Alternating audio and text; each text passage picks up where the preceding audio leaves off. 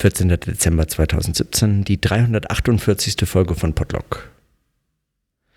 Heute wieder eine Aufnahme aus dem Büro und im als Nachträge sozusagen zu einem Gespräch mit Jens und Andrea heute. Wir haben uns getroffen, um Workshops und vielleicht so größere Forschungszusammenhänge auch gemeinsam am Institut für das nächste Ende nächsten Jahres, aber auch das übernächste Jahr und vielleicht darüber hinaus zu planen, anzudenken und in welche Richtung man dort eine, ja, also einfach an welchen Themen man sich, also es gibt Themen, die, die so zu behandeln äh, anliegt, die, äh, für die wir einen Bedarf sehen, aber zu den konkreten Überlegungen will ich gar nichts sagen, sondern eigentlich eher zu einem Gespräch, das sich daraus entwickelt hat. Also aus diesen konkreten Fragen zu Workshops oder Tagungen oder so, die zu planen wären und wen man einladet oder so. Ähm, Nochmal die Frage zum Begriff der Erfahrung. Warum ich das besonders wichtig finde, hier für, dieses, für diese Selbstgespräche mitzunehmen ist, weil, ich, weil mir scheint, dass in diesem Erfahrungsbegriff vieles von dem eigentlich vermittelt ist oder, oder er selbst, dieser Versuch der Vermittlung, der immer eigentlich schon gescheiterte Versuch dieser Vermittlung, dessen, was man Empirie nennen kann im Wissenschaftlichen, also in der wissenschaftlichen Metabeschreibung eigentlich oft nur äh, dessen, was Erfahrung genannt werden kann, aber auch dessen, und deswegen besonders für mich hier interessant, dessen, was man äh, experimentelle, versuchende, übende Praxis des Denkens nennen muss. Es geht also nicht nur beim Denken um sozusagen Theorieproduktion im im strengen Sinne einer, weiß ich auch nicht, was der strenge Sinn dafür äh, genau sein sollte. Der Begriff ist äh, so umstritten und äh, wird so anders verwendet in unterschiedlichen Kontexten und Traditionen. Aber vielleicht in einem äh, zumindest minimalen Sinne von einer Ansammlung von erklärenden und beschreibenden Sätzen, sagen die, die übersetzt als Anschauung, Perspektiven eröffnen, Neues zu sehen, erlauben und so fort. Sich auseinander, also da wäre viel zu viel und viel mehr noch als diese sporadischen Sätze zu sagen, selbst in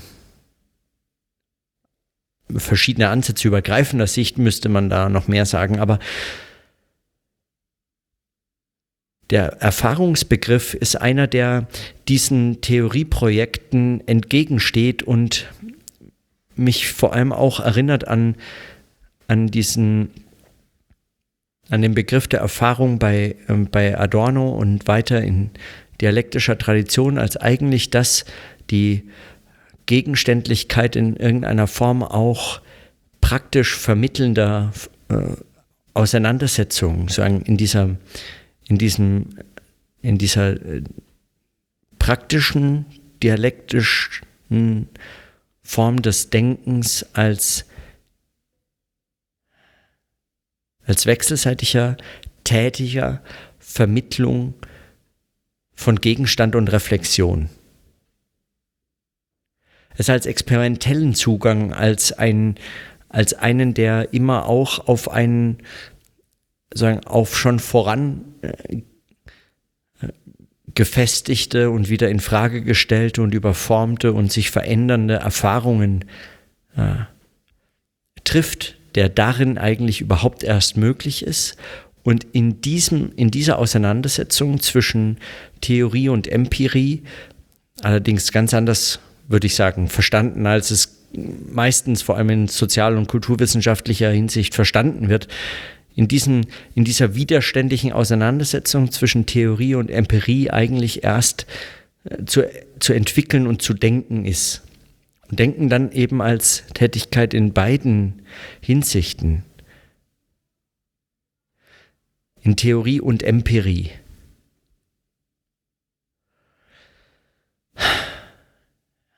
Das macht keinen Sinn, so wie ich das sage, aber also es ist, oder es ist, es lässt viel zu viel offen. Ich weiß gar nicht, wie ich das formulieren mag, aber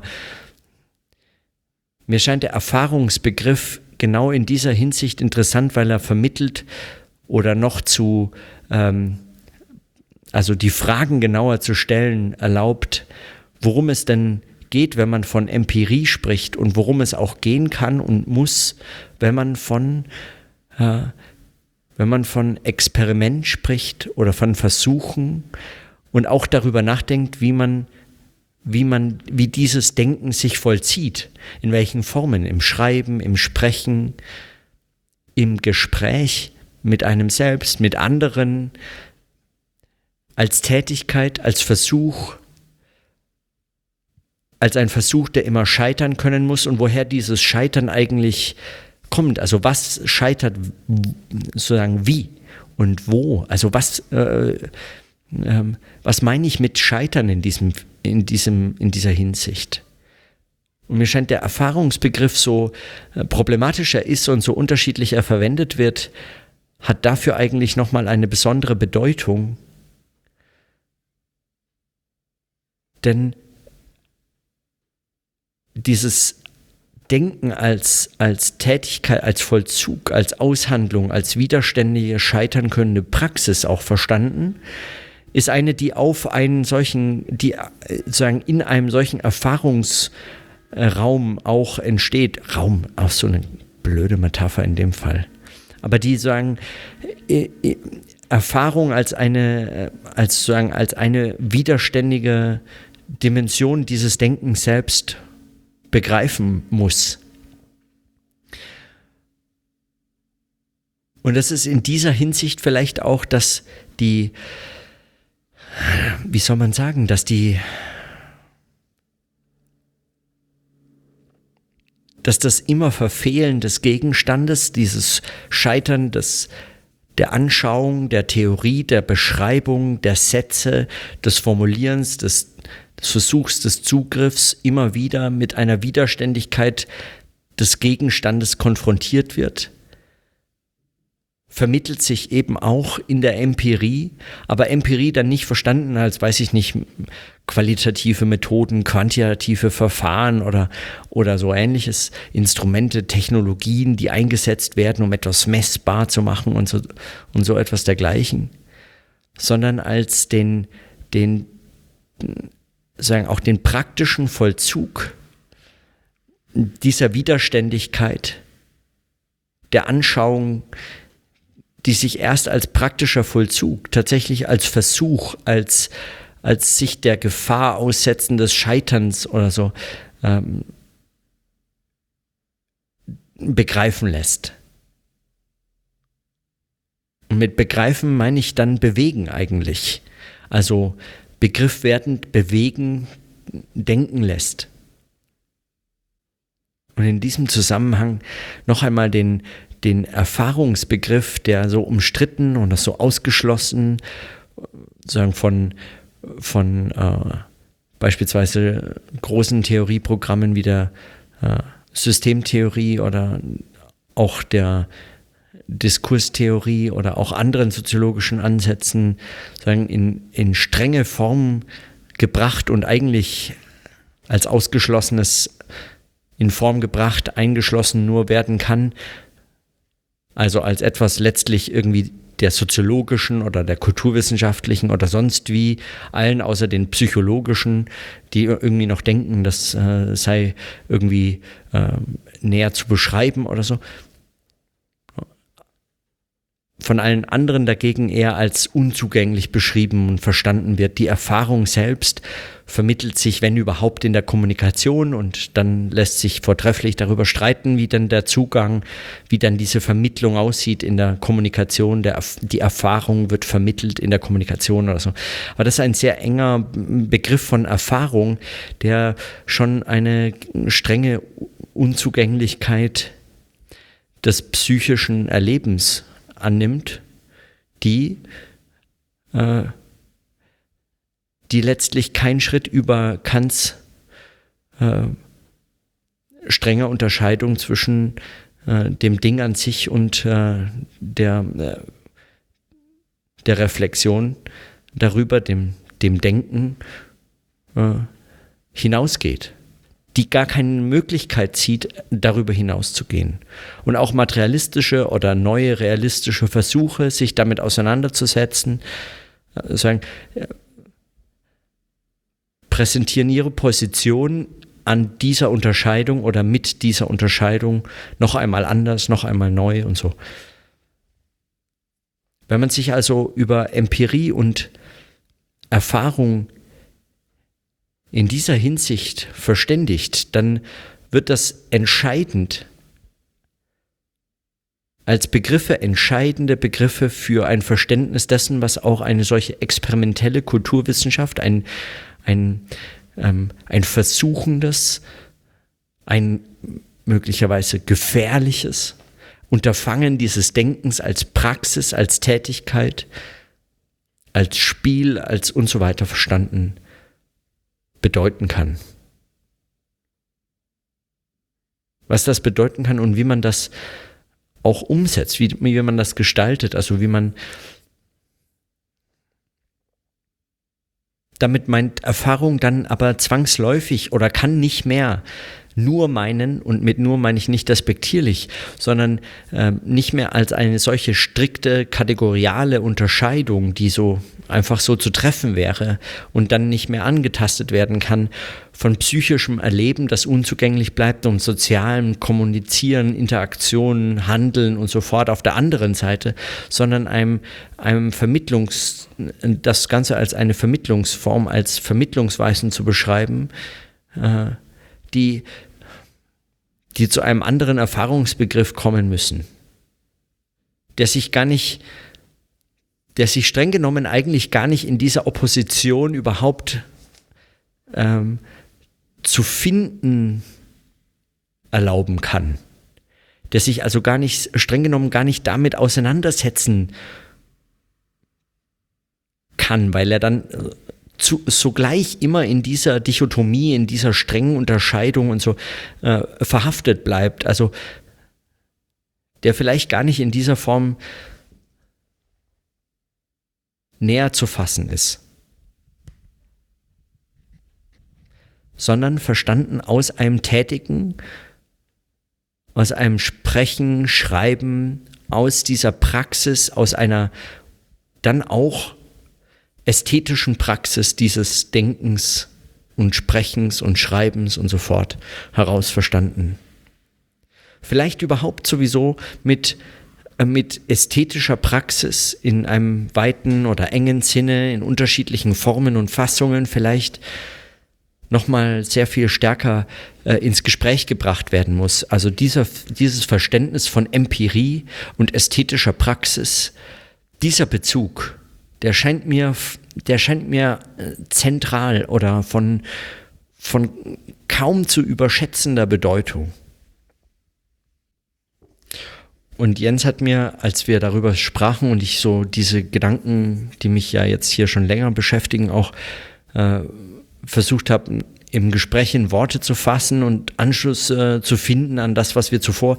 Ähm, er hat mir noch ein Buch gegeben von Rolf Elberfeld und Stefan Krankenhagen. Die beiden haben das herausgegeben. Ästhetische Praxis als Gegenstand und Methode kulturwissenschaftlicher Forschung. Dass ich jetzt noch nicht habe reinschauen können, was erst dieses Jahr erschienen ist im Fink Verlag,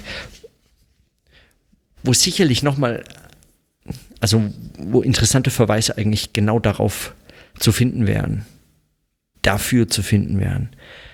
Aber dann eben nicht nur in Texten suchen, sondern im Tun, in der Tätigkeit, in der Tätigkeit des Sprechens, in der ästhetischen Praxis als Tätigkeit, als zu reflektierende, als schreibende, sprechende äh, und künstlerische Ausdrucksformen Variation, Vielfalt, als dieses Experimentelle, diese Suchbewegung, wobei Suchbewegung finde ich, finde ich immer albern und, und problematisch, aber ich finde der Ernst der Angelegenheit ist in fast nicht so gut ausgedrückt wie in dieser Metapher des Spielerischen oder des Spiels. dem ja gerade das eigentlich abgesprochen wird, dass es ernsthaft sei. Und zugleich immer die Mahnung, die dem Begriff des Spiels eigentlich innewohnt, es nicht zu ernst zu nehmen. Es gerade auch als diese Tätigkeit, auch in dieser Dynamik des, des sich nicht zu ernst nehmens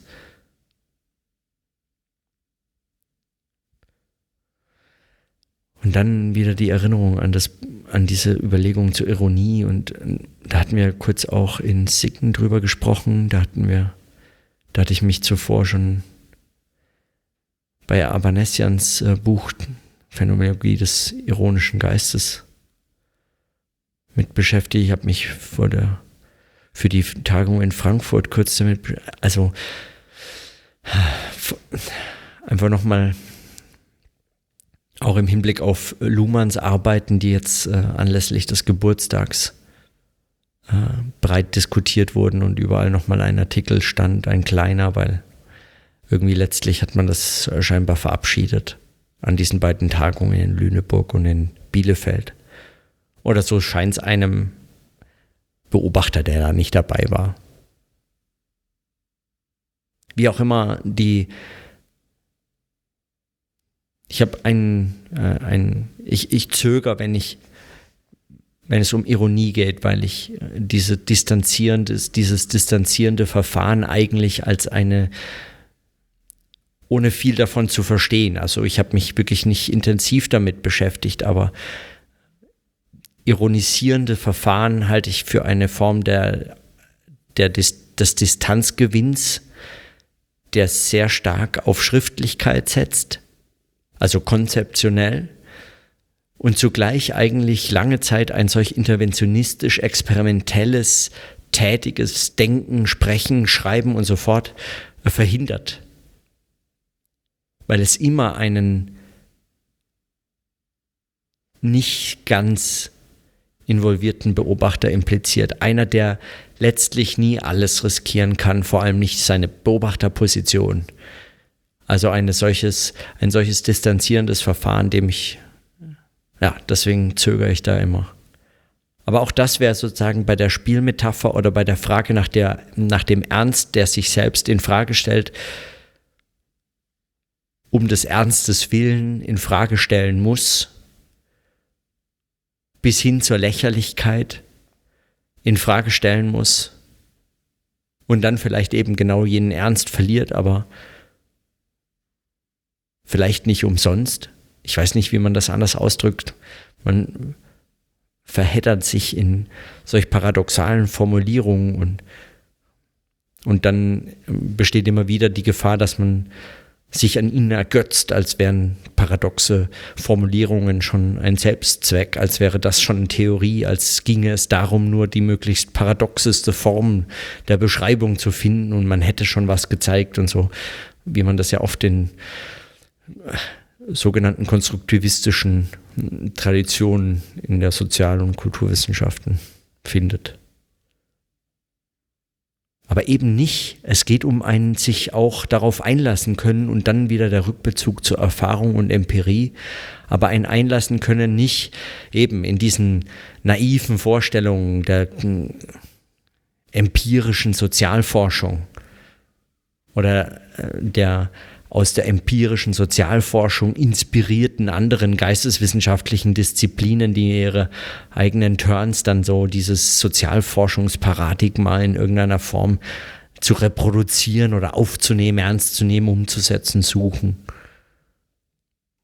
Nein, es geht um anderes. Es geht um, es geht um ein sich einlassen auf, ein, äh, auf diese Widerständigkeiten. Und diese Widersprüche stehen mir noch nicht so praktisch klar und so vor Augen. Ich höre sie noch nicht.